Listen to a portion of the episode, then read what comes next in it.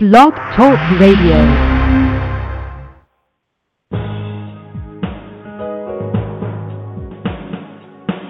Welcome to the Neil Garfield Show, a presentation sponsored by www.livinglies.wordpress.com, GTC Honors, and The Garfield Firm, serving all 50 states with news and analysis of the latest bank scams against borrowers, homeowners, consumers, and investors, and providing legal representation throughout Florida.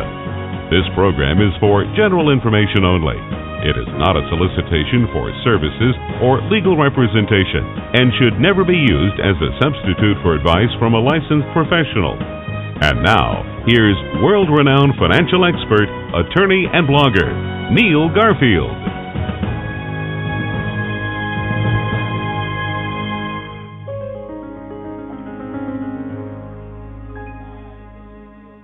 And this is Thursday, August 13th, 2015. For those of you who had any technological problems getting in on your calls, I see you're making up for lost time. I apologize. Uh, we're having severe storms here and perhaps wherever Blog Talk Radio originates as well.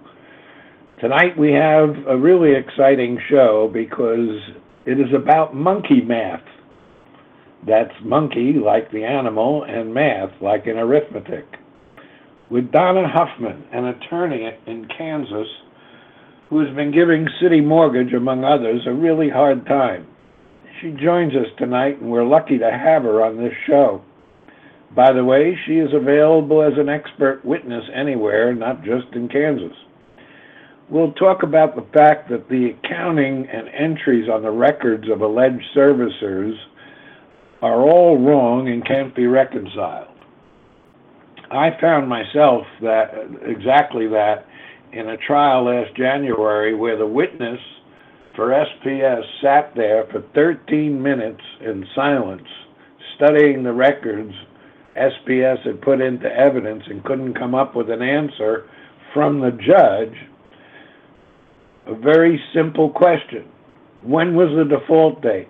He gave Eventually, he gave four different answers, one of which actually coincided exactly with the statement of the homeowner who showed that she had made all her payments and was never in default.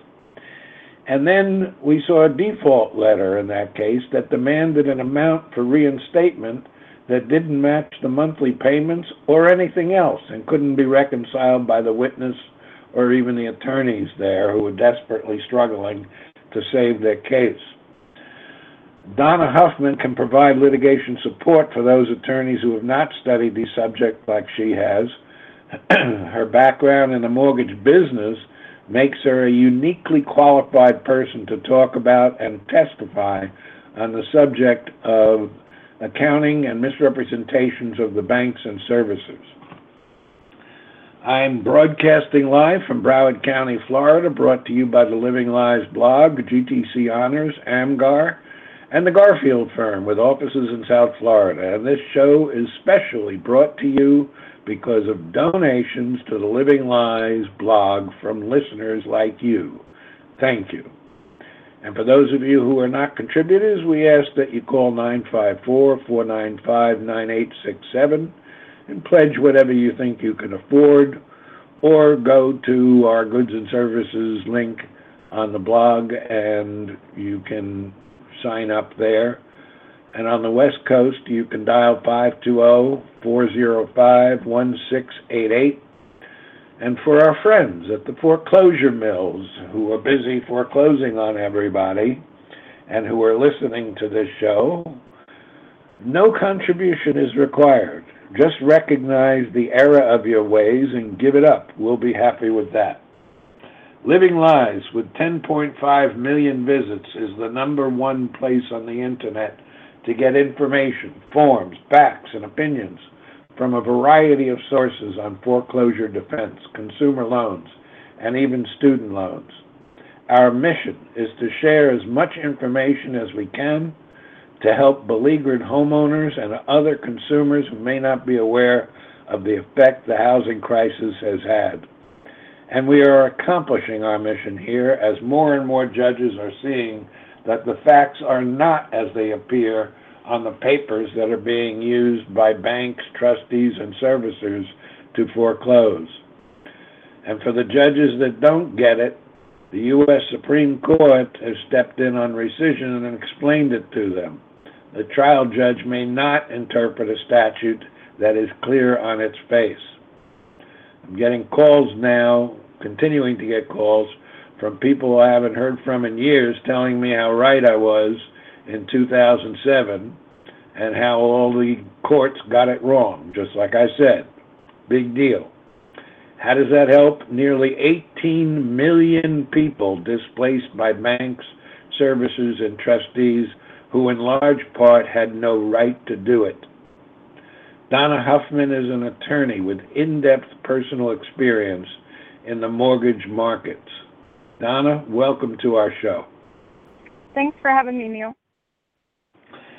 Donna, tell us a little bit about your background and how you made the switch from mortgage banking to fighting foreclosures.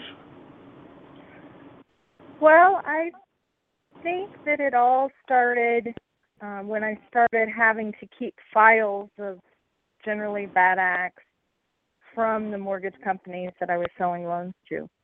Um, I wasn't one of those operators, and I had been invited by our board here in Kansas to actually go to DC and lobby for more regulation to try and keep some of these things from happening.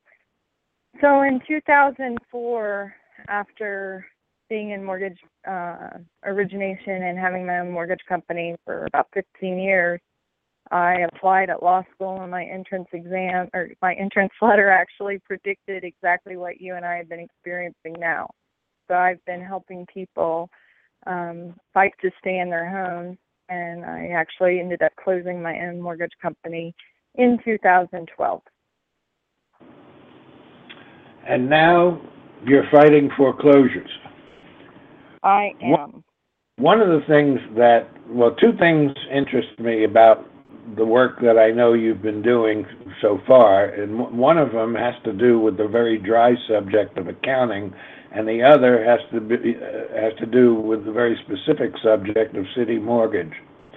What can you tell us about accounting issues and how they can be used in connection with foreclosure defense?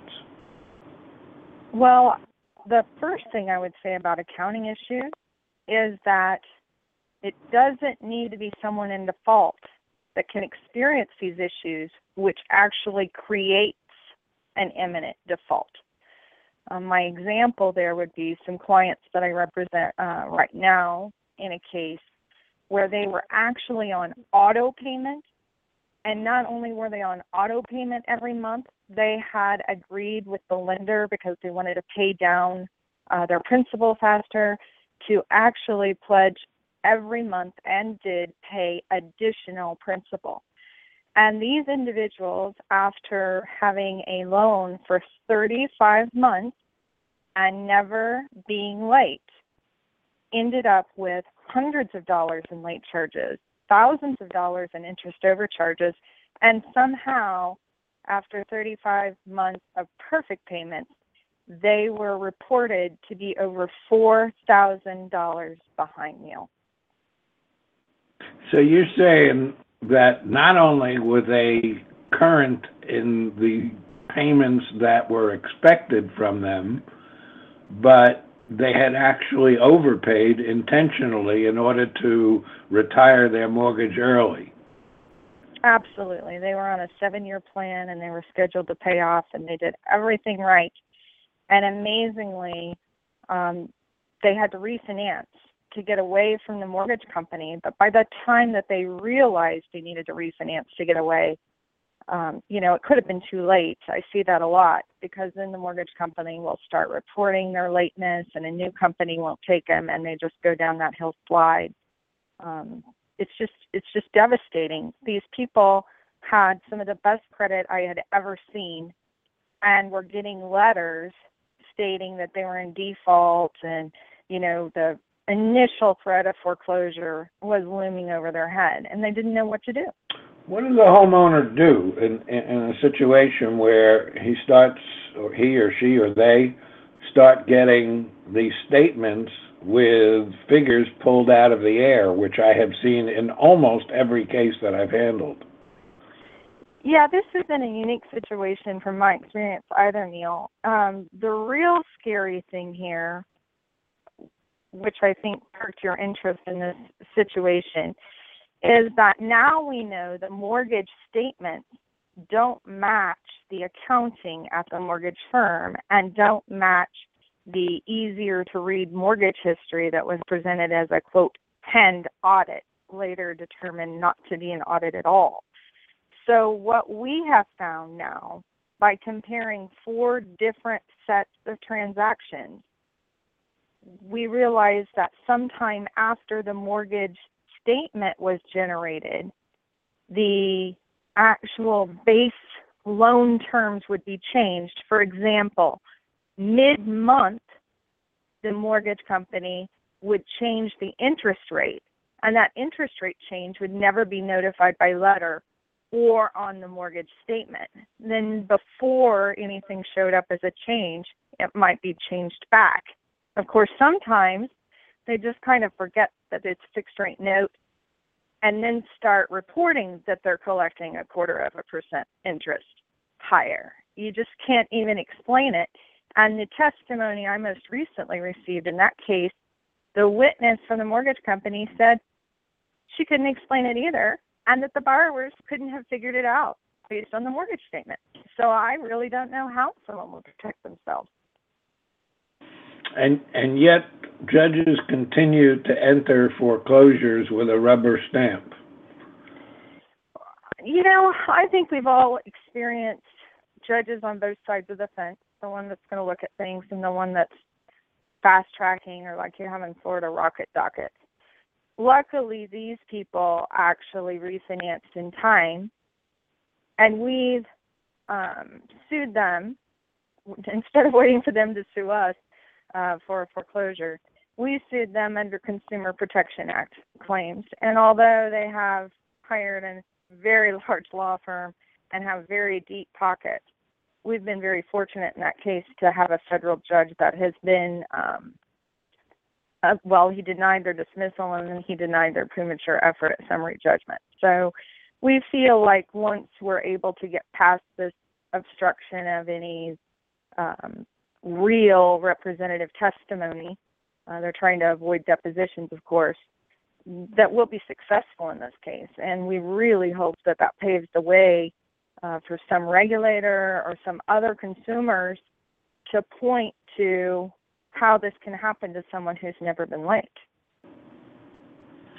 It happens to a lot of people, and not only to people who have never been late, but um, a lot of the people who themselves think they are late because they're going off of those statements that are wrong and don't realize that the bank was manipulating the interest charges they don't do the calculations like you're doing. They don't realize that they're not in default. They don't realize that they probably overpaid. I had exactly that situation, the case I was just talking about, where the judge concluded after looking at some of these entries that go in and out without any explanation that because of the handling of the escrow, it looked like the homeowner was owed money not the other way around. Oh, absolutely. The reversals are a key place to be looking for missing money. What we've tended to find in this situation is that we have series of reversals, which we're talking about the ins and outs.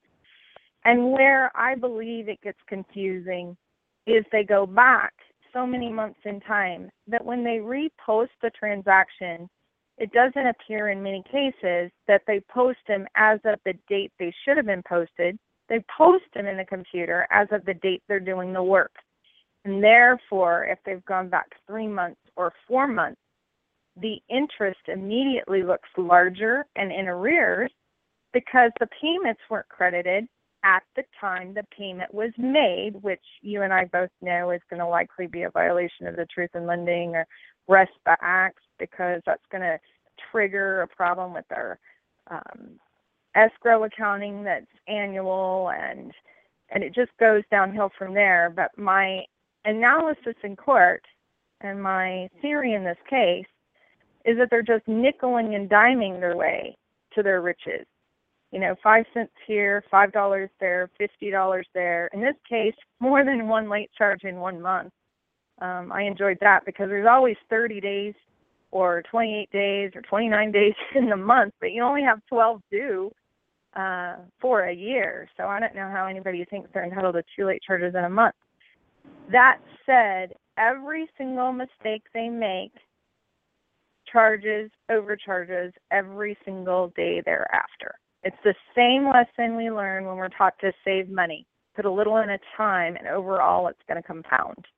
And that's how they're getting to these bigger, bigger figures of four thousand dollars. And you look at it and you say, where did it come from? Well, it came from a dollar at a time. The odd thing is, for me, well, it's not so odd when you realize what their intent is, that it's kind of like a person who's always late and they say, well, time means nothing to me. Well, if time meant nothing to them, then sometimes they would be early by accident. And these mistakes always end up to the disadvantage of the borrower. And I've never seen an error that ran to the benefit of a borrower. And I've reviewed thousands of cases. Well, I tend to agree. And what I'd like to know is where the money's going. Because sometimes the money disappears an entire payment at a time. And you have to wonder what account are all these missing payments going to and who's getting it? Nobody knows that account is there.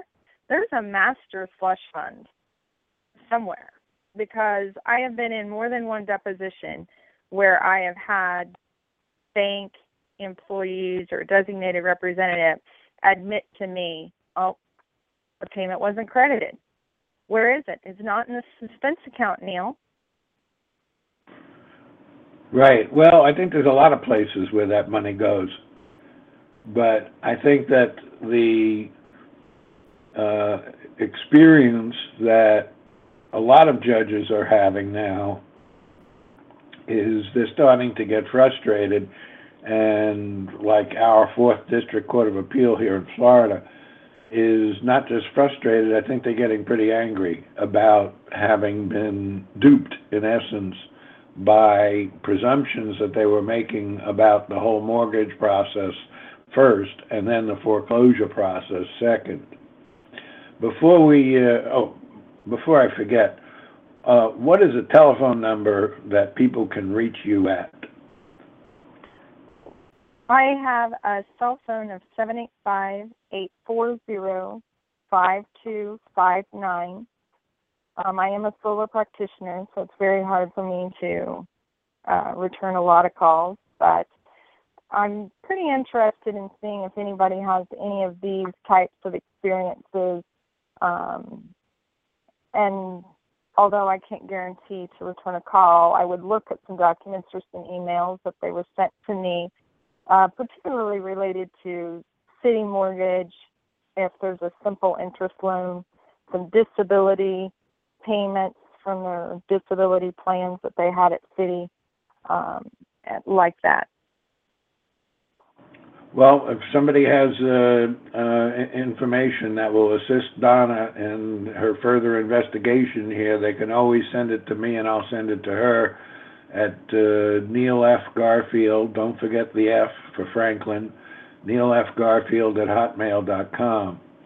Um, what have been your experiences with uh, CitiMortgage uh, that you can share with us? I know that there's certain things that are confidential, but you told me some things that I found pretty interesting. Well, in a case that I'm working on right now, um, with Citi. I have an expert that I retain in the case because in that case I am the return uh, the attorney for the borrower, and the expert has a degree in accounting and has run um, nearly a national size mortgage company licensed in more than half the state and has sat with me on uh, the board of mortgage professionals. And we cannot come up with, no matter whether we're using my mortgage software, his mortgage software, any type of calculator, any type of math, we cannot recreate the accounting. And, you know, that really gives me great pause about a company the size of Citi because I would have hoped that when I wrote the letter and said, my clients feel that they were overcharged to this degree, we're expecting you to, you know, get us this information and rectify it, give us our refund, that rather than send back what probably could have been resolved for a thousand dollars at the time, that they would rather engage attorneys at probably four hundred dollars an hour and sit in court year after year. And you know, I sent you actually um, an illustrative case from Judge Magner who talked about in Louisiana Wells Fargo, who was maybe overcharging these borrowers $24,000 and found it outrageous that they were willing to spend over $300,000 in fees to avoid giving back the $24,000. I feel like we're in that situation with Citi right now. And if Citi's as big as we think they are, and this is happening to my client, then the comment made in a deposition, not quoted word for word here, but in general part, oh, well, this was a computer glitch that was unique to your clients and self correcting didn't hold any water for me. So I think that my clients have to advance this and your listeners have to advance these issues so that we can all be safe in these in these accountings and such, even when it's not a foreclosure situation. Yeah, I found with CitiMortgage a, a lot of discrepancies uh, uh, and what I would call skullduggery uh, with a, a number of cases where they are using a tactic where they say that they're the holder, they admit they're not the holder in due course, which means they're not the creditor, but they won't disclose who the creditor is.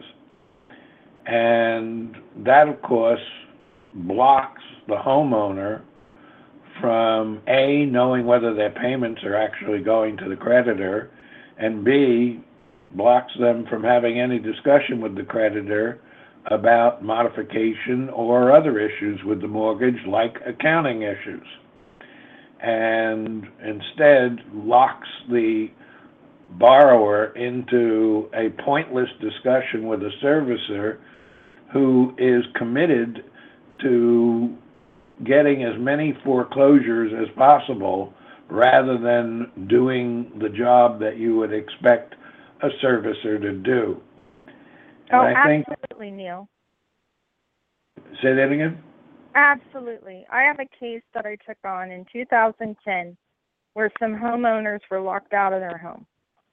And when I got involved, they had been told, in this instance, it was Chase, they had been told by Chase that they would not sell the house while they were working on a modification. And like most of your listeners are aware, that was going on regularly and it happened from our perspective to my client. Me until the spring of 11 to get an order to allow my clients back in their house. And the judge in that case did set aside the default foreclosure that they didn't even know about because they were relying on the servicer.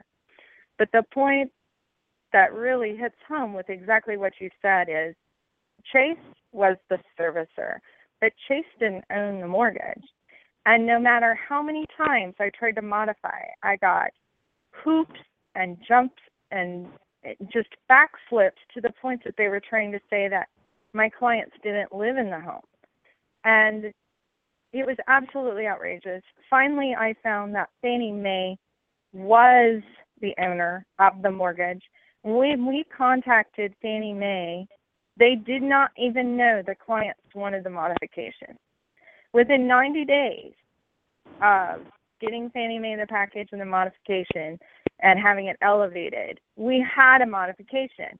But back to monkey math, my clients, of course, sign anything they put in front of them because they want to keep the house. And a modification six years after the foreclosure is, you know, extreme. We can't get an accounting.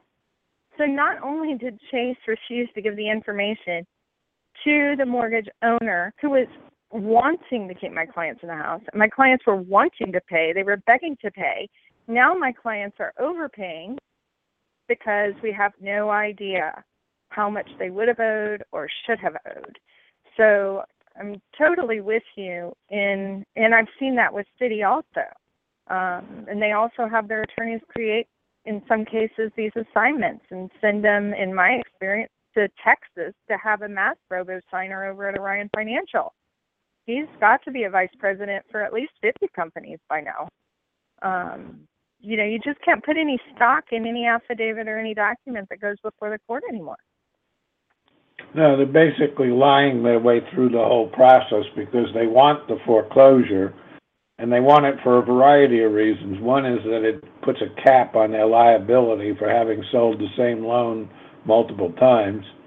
And the other is so that they can get, um, uh, I should, I wanted to say get back, but they really didn't pay it but they want to get to the uh, the proceeds of sale so that they can claim recovery of servicer advances that they never actually paid. And well, not only that, Neil, they get almost double the servicing fee in some cases for dealing with a default mortgage. The servicing fees are substantial when you look at them over time. But now that we're in a position that interest rates have dropped so significantly, when you have an insured mortgage, say FHA, for example, they're able to make a claim after they put the borrower through as much as they want to put the borrower through for all the advances you're talking about, whether they did or didn't do property inspection. But they're coming back on the borrower funded mortgage insurance program and making claims because if you can only get 4% on an interest today and you have 8 or 9% on an old FHA loan, that's pretty lucrative, know. Yep, it is. And it's all about the money for them, and the impact on people is of very little concern. Um, in uh, 30 seconds or less, can you tell me where you think all this is heading? Oh boy, I don't know if anybody can do that in 30 seconds, Neil, but I'm hopeful that more and more courts and judges will open their eyes. I'm hopeful that we're going to see some more um, actual responsibility. But my fear is with what I'm seeing in the failure to comply with the new rules from 2014 and the games I'm seeing on the new modifications, that I think we're going to need a whole nother wave of litigation before they actually straighten up. I think the free pass sent the wrong message, and we are not out of the woods. I think I agree with you. Donna Huffman, thank you for joining me. Uh, a little housekeeping here. I'm taking off for the next two weeks because of trials and hearings, but I'll be back in September. Thank you for joining us. See you then. Thanks for listening to our broadcast. We hope that you tell your friends about us and let them know that there is hope and help in this financial crisis. Tune in every week to The Neil Garfield Show for free information and advice and visit our blog daily at The Living Lies blog. We provide support services, the latest strategies, analysis, expert consultations, testimony, and declarations to use in your battle against the largest economic crime in human history. For information concerning Neil, the team at Living Lies, or the law firm, go to www.livinglies.wordpress.com or call 520 405 1688. The opinions expressed on this broadcast are those of the host and should not be attributed to any other person or entity.